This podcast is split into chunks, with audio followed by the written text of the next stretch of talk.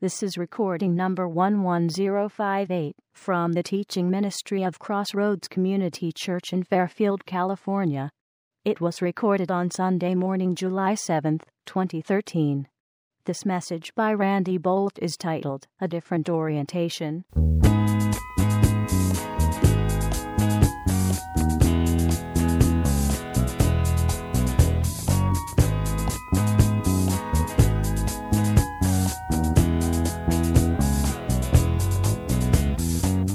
Now, Sue and I have been married for almost 40 years. This next, uh, uh, next year, I got to come up with something big because that'll be our anniversary. Anyway, for our whole married life, we've been involved in ministry. Before uh, we became pastors, we, I was in a music ministry, traveling music ministry, and um, so uh, we've, we've been serving the Lord together our whole lives. But even as Christians and even as uh, quote, quote, ministers, um, I, for the first 10 years or so of our marriage, I was not a good guy to be married to. And uh, I was very controlling, I was very driven, and uh, was communicating to my wife again and again and again and again I don't need you. You're in my way. If you, you don't do things well, you know, all that stuff. And for, after a decade, she wasn't even mad at me anymore. She just wanted to get out of my way because that's what I kept communicating to her. You're, you're in my way. So she showed up in my office one day at the church, at the church, and said, I'm leaving you.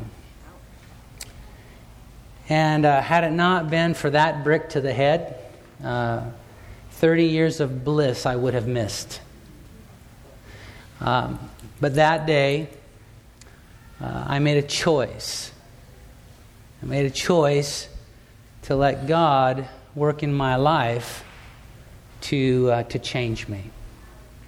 Now, the reason I'm telling you this little story is because I think that all human behaviors are made up of three things. First, nature. Second, environment. And when I use the word environment, I'm environment. Um, I'm talking about things that nature are things is things that are internal to you, environment are things that are external to you, experiences that you've had, things that have been done to you, ways that you have been modeled. You know, a lot of that comes from our family and other kinds of uh, relationships. And then there's choice. And so these things, nature plus environment plus choice, equals behavior. So if this is 100%, if behavior is 100%, these are some percentage and it just depends, you know. It, uh, it can be, I don't even know how to talk about the, what percentage of nature, what percentage of environment, what percentage of choice equals 100% of your behavior, but it's, it's some percentage of these three things equals your behavior. Yes?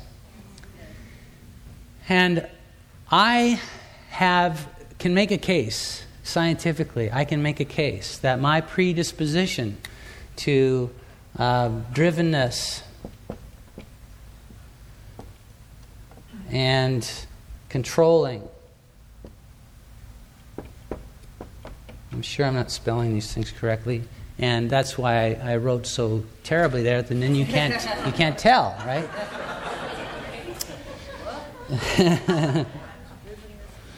um, but I can make a scientific case for you today that my drivenness and my controlling was, at least in, in part, in some percentage of this behavior, some percentage of it was my genetic makeup.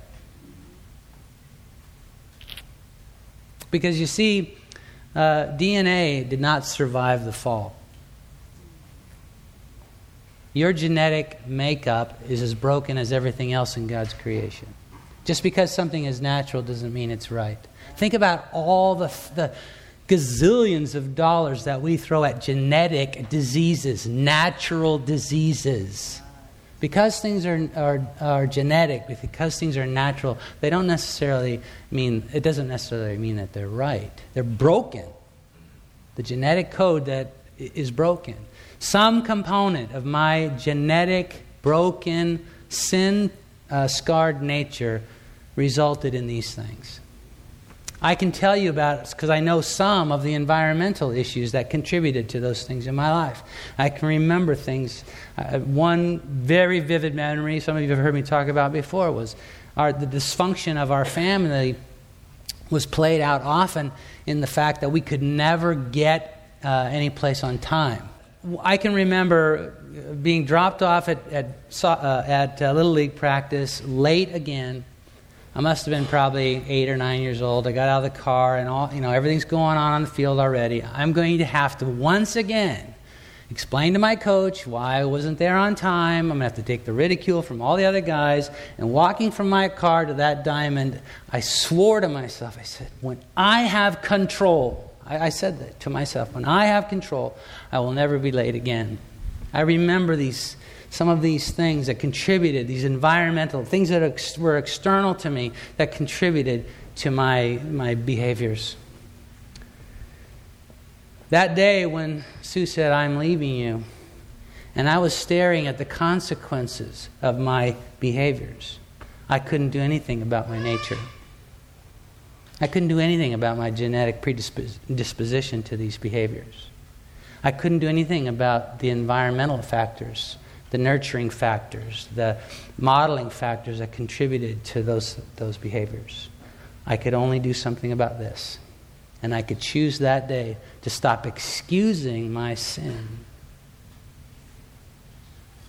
which I had been doing.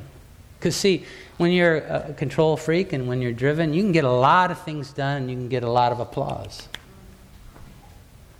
So I kept telling myself, well, it's everybody else's fault. You know, I'm the guy who gets stuff done. Stop complaining. So that day I got to decide I, I, I'm going to change my choices about this. And I chose to believe what was true that this was sin. I chose to repent before God of my sin. That's the only part of this equation I could do anything about. But thank God, Jesus is powerful. God's saving grace is powerful. And he went to work on these other things. I'm not finished yet, but I'm a lo- asker. I'm a long way from where I was.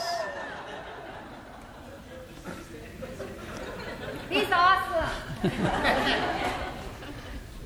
now, the reason I, I told that little story and, and uh, wrote these things on the whiteboard is because today I want to talk to you about homosexuality. And let me let me um, say a couple of things up front. Number one, let me acknowledge that the guts of this message I presented about five years ago, so for some of you, you may have heard some of this before. The second thing I want to say is that I hardly ever weigh into, into um, issues that are politicized because what ends up happening is that people find themselves um, choosing sides and whenever there's any sort of political uh, framework to the discussion, it starts to be an outside in affair. And that never works. We cannot, we cannot legislate our way towards godliness. We cannot um, argue our way towards godliness.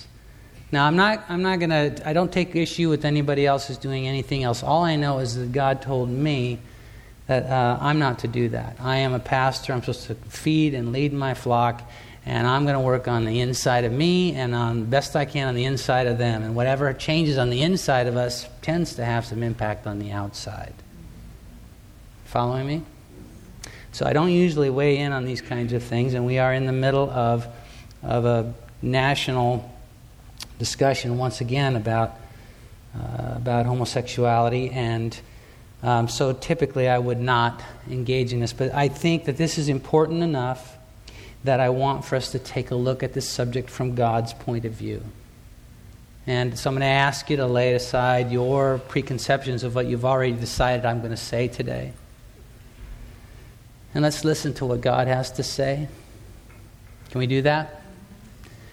Because a couple of things have happened in the last couple of weeks that are pretty significant for us here in the United States and will have impact around the world. Number one, two weeks ago, the, the man who led um, an organization called Exodus International, his name is uh, Alan Chambers, uh, apologized for this ministry.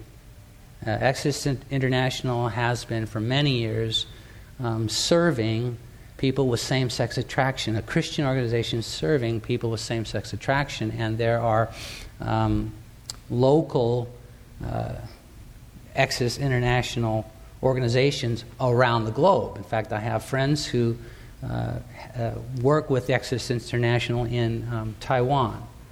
But the United States, the headquarters organization of Exodus International, went on record two weeks ago as apologizing for the years that they have been doing this work. Now, if you read the full text of Mr. Chambers' um, statement, there's some good things in there. I'm, I'm, not here to throw stones at anybody. I'm, I'm not, but, but the problem is that the culture, all, this all that our culture has picked up out of it was uh, that Christians who have been saying, hey, there's a way out of the homosexual lifestyle have, have thrown up their hands, raised the white flag of surrender, and said, uh, never mind. That's what's been picked up by our culture. And that to me is pretty, pretty sad. Um, the other thing that happened was a week and a half ago, our Supreme Court here in the United States made two decisions that are going to drastically affect uh, you know, life uh, in our country. By basically, even though they didn't do this directly, by basically uh, redefining marriage.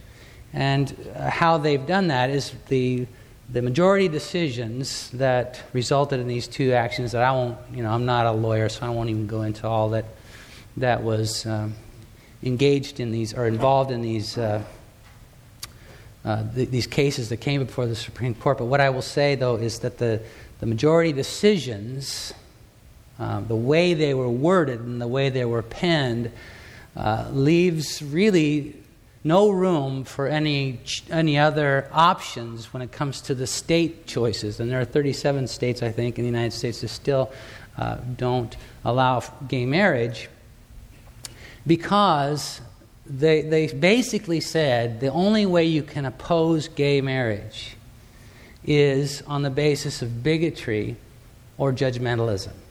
So any case that's going to come before any court in any part of the land is going to have to face that, and they're going to lose, right? So I, you know, I'm not even honestly, I'm not even troubled by this. I'm not here today to be wringing my hands and saying, "Oh no, oh my." I'm just here to say that we're we're in a, si- a pretty pretty significant seismic shift in our country, and before very long, uh, gay marriage is going to be legal in all of the states in our in our country. And so we need to know as believers, and you may be here today and, and be dealing with same sex attraction. You may consider yourself a homosexual. I'm not here today to take issue with you. This is not about drawing sides. It's not about saying, hey, look at those bad guys and we got to fight them and all that. This is not that argument. What I want to do today is go with you to the Word of God so that we know how to how to serve the Lord Jesus in these days and how to minister his glorious gospel that saves and heals and delivers in the midst of all of this other political and socio-economic uh, seismic shifting. So, is that okay with you? All right, let's take a look at Romans chapter 1, verse 16. For I'm not ashamed of the gospel of Christ. Let's just stop for a minute right there. Dear one, you never have to apologize for the Word of God.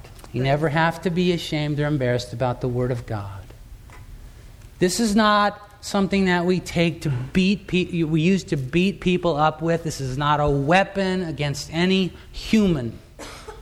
But it is a weapon against sin and, ungodliness. We never have to apologize for it because of what we're going to read, this book here gives to us um, a vision of what God intended life to be like. And wherever we encounter the distortion of that, we have a solution. We have a cure. For I am not ashamed of the gospel of Christ, for it is the power of God to salvation. That word salvation means rescue, redemption, restoration. Powerful words, wonderful words. Uh, it, it, uh, it is the power of God to salvation for everyone who believes, for the Jew first and also for the Greek, Greek meaning anybody who's not a Jew. For in it the righteousness of God, or the rightness of God, the way things God, the way God intended things to be. The rightness of God is revealed in it from faith to faith, as it is written, the just shall live by faith.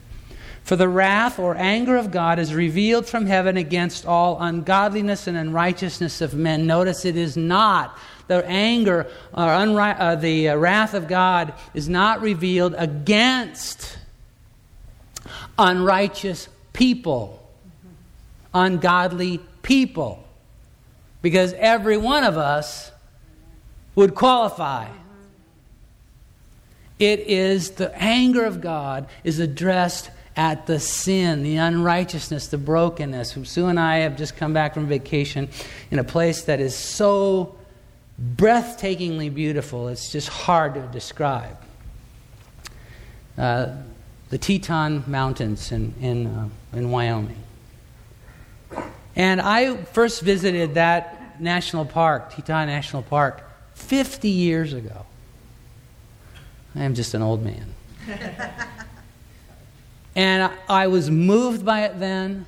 And now, 50 years later, I was moved again, and partly because our national park system has preserved its spectacular beauty. I would have been ticked off if I had showed up there after having driven two full days and there was a McDonald's on top of the Grand Teton. right? But, but it wasn't. It was as pristine, as beautiful as it was 50 years ago when I was there.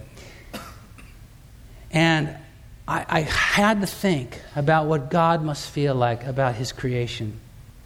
The, all of us and everything that He intended for us, how spectacular He in, intended this world to be and us to be in it, the joy that He meant for us to experience day after day, and how sin has been unleashed like a vandal, like a uh, you know, somebody with a can of spray paint tagging everything, you know. It's a wreck and a mess, and how that must break the heart of God. And that's why it says here God is angry about the unrighteousness, about the ungodliness, not the people.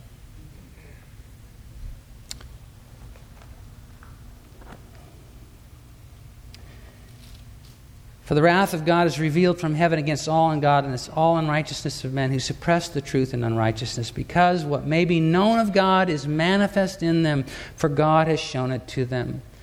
You know, we, we, God has made it clear His plans, His purposes, His desires. For since the creation of the world, his invisible attributes are clearly seen, being understood by the things that are made, even his eternal power and Godhead, so that they are without excuse. Because although they knew God, he's talking about all of us, dear ones, because although they knew God, they did not glorify him as God, nor were thankful, but became futile in their thoughts, and their foolish hearts were darkened. Professing to be wise. Oh, we know what's best. We're so smart. They became fools and changed the glory of the incorruptible, God into an image made like corruptible man, and we've worshiped ourselves. That's what happened in the Garden of Eden, dear one, in case you forgot. Adam and Eve decided, well, God said this, but we know better, so we'll do what we think. Therefore, God, verse 24 says, Therefore, God also gave them up to uncleanness in the lusts of their hearts to dishonor their bodies among themselves. Sad words. who exchanged the truth of God for the lie and worshiped and served the creator rather than the creature, excuse me, rather than the creator who is blessed forever. For this reason God gave them up to vile passions. For even their women exchanged the natural use for what is against nature. Likewise, also the men, leaving the natural use of the women, burned in their lust for one another. Men with men, committing what is shameful, and receiving in themselves the pen- penalty of their error which was due. When we when we turn away from God, worship ourselves, and, and uh, do what we think is best, dear ones, we always pay a price. We always pay a price. Verse 28 And even as they did not like to retain God in their knowledge, God gave them over to a debased mind to do those things which are not fitting. Being filled with, and listen to this horrible list, being filled with all unrighteousness, sexual immorality, wickedness, covetousness, maliciousness, full of envy, murder, strife, deceit, evil minded. They are whisperers. That's in there too. What that means is gossipers. That's right in there with murderers. Let's read on.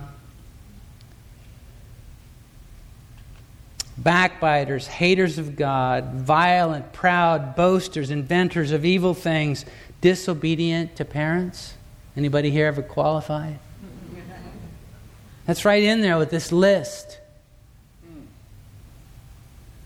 Undiscerning, untrustworthy, unloving, unforgiving, unmerciful. See, these things describe a world where things are not as God intended. That's what this is about.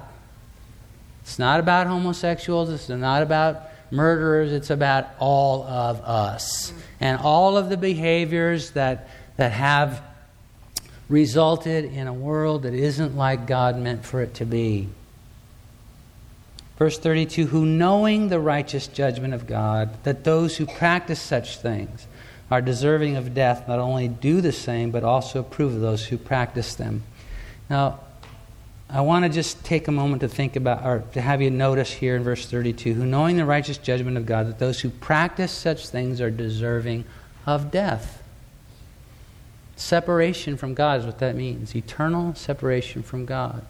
You know this. Our sin, the Bible says, what we've earned for our sin is eternal separation from God. It's our choice.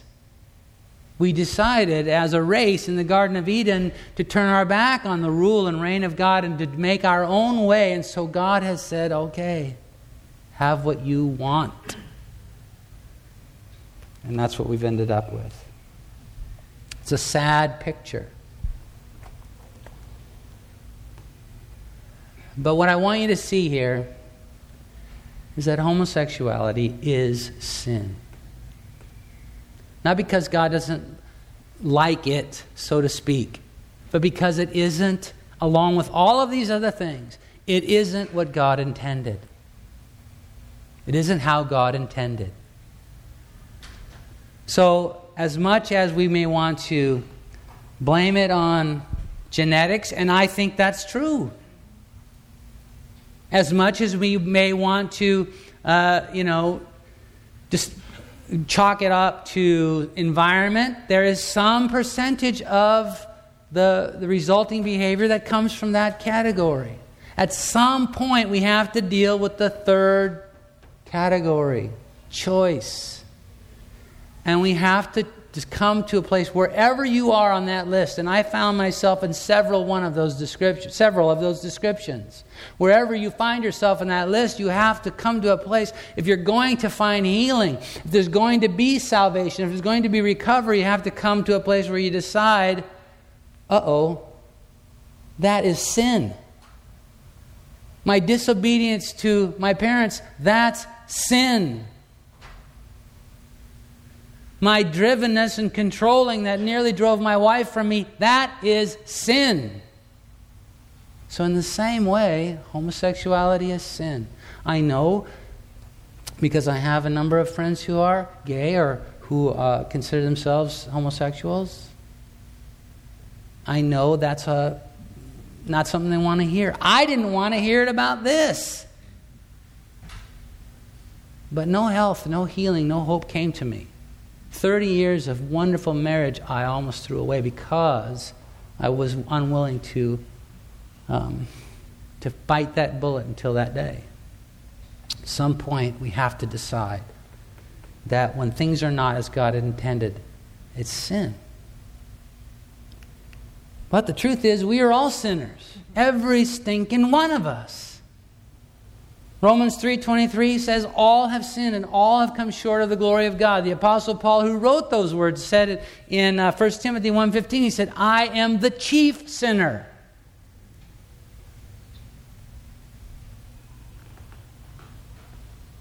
And Jesus is the only hope for sinners. But turn to 1 Corinthians chapter 6, where I asked you to a few minutes ago. And let's consider this incredible hope that we have in Christ Jesus as sinners. Verse 9, 1 Corinthians 6. Do you not know that the unrighteous will not inherit the kingdom of God? Let me stop right there and say, because I have come to faith in Christ Jesus, I am not, I am no longer unrighteous. I may do some unrighteous things because I'm in a process. I am saved, but I'm also being saved, and so are you if you've come to faith in Christ. But you are no longer unrighteous. Do you not know that the unrighteous will not inherit the kingdom of God? Do not be deceived. Neither fornicators, nor idolaters, nor adulterers, nor homosexuals, nor sodomites, nor thieves, nor covetous, nor drunkards, nor revilers, nor extortioners will, will inherit the kingdom of God. It's talking about those who, ins, who insist on being those things. Somehow we've got to figure out another way to handle the 12 step process where you stand up and you say, I am so and so, I am a, an alcoholic. We've got to figure out something else because when Jesus enters the picture, you are no longer that thing. You may be dealing with the effects of it. You may still be tempted. You may still be stumbling around a little bit, but you are saved Amen. and in the process of being saved. Because he says here that the, those who continue to identify themselves as these things, they don't inherit the kingdom of God. And such were some of you. And then this fantastic three letter word. But. Can y'all say that with me? But. but. You were washed. You were sanctified. You were justified in the name of the Lord Jesus and by the Spirit of our God. That sin that corrupted you has been washed away. Sanctification or being sanctified means being set apart. That means I what, what I used to be, I am no longer. I used to be a control freak and a driven, difficult person to be around. Almost said something else. You probably should repent for that now, too. But I used to be that guy. But I've been sanctified. I am not that guy anymore. My sin, the Bible says, has been separated from me as far as the east is from the west. My sin separated from me. Does that mean that there aren't times when I am tempted to control things? Anybody who's ever worked with me can tell you no. Does that mean that I am not, you know, that I'm completely free from drivenness? No. But I, I am not that those things do not, that's not my identity any longer. That is not me. My sin has been separated from me as far as the east is from the west. Justified, I love that word. I was taught in Sunday school that the word justified, when you see it in the Bible, means just as if I'd never sinned. That's the hope that we have in Jesus Christ for all sinners. Last thing I want to say about this today, and I realize that we're just dealing with a really thin slice of a big pie. We're not covering everything, we're not going to answer every question. But the last thing I want to leave you with is that Christians do not condemn sinners. John 3:16, we love to quote it. says, For God so loved the world that he gave his only begotten Son, that whoever believes in him should not perish but have everlasting life. How, life. How many of you would say, Thank God?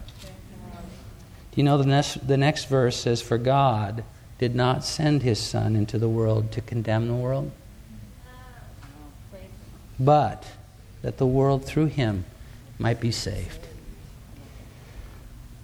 Dear ones, it is not our job to condemn. It is our job to point to the one who can save and heal and deliver. Look, and it's not up to us to just say to a person who is struggling with same sex attraction, stop it. It's, it's not up to us to say to a person who is struggling. Look, I know guys who, who I know guys who are so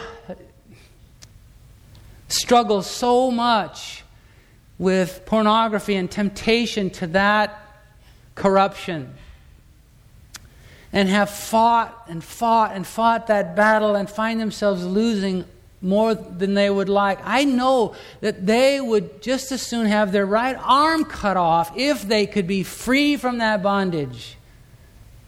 So for me to say to him, well, just stop it, just unplug the computer, it's not enough. But I'll tell you what is enough is to say, look, let's get on the same page with God. That is sin. And let's change our choice about how we're going to think about that thing. And then let God go to work on what's driving you to that stuff. Because He can. Amen. That's right. Now, look, I don't have all the answers. Look, I'm just a little local church pastor trying to do my best to teach people the Word of God. And we're about to have to deal with some stuff that I've never had to deal with in the 30 years of my pastoral ministry. There will be, before long, people who are legally married, where one or the other or both of a same sex couple will be saved. And then I'm going to have, we're going to have to, all of us together, going to have to decide how we're going to unwind that. But thank God it's not up to us. God can unwind that. What about when they have when they come with their kids? They've they've been saved now, legally married, and they have kids. How do we unwind that? I don't know, but I know a God who there is no his arm is not short. Uh, his, his arm is not short that he cannot save. And I know that our amazing God is able to, to, He's unwound a lot of stuff in my life. He can do it in whatever situation we find ourselves in. I'm here today just to frame the discussion for us, to point us to the things that I think we can hold on to with absolute certainty. We started off in Romans chapter 1, verse 16 I am not ashamed of the gospel of Jesus Christ.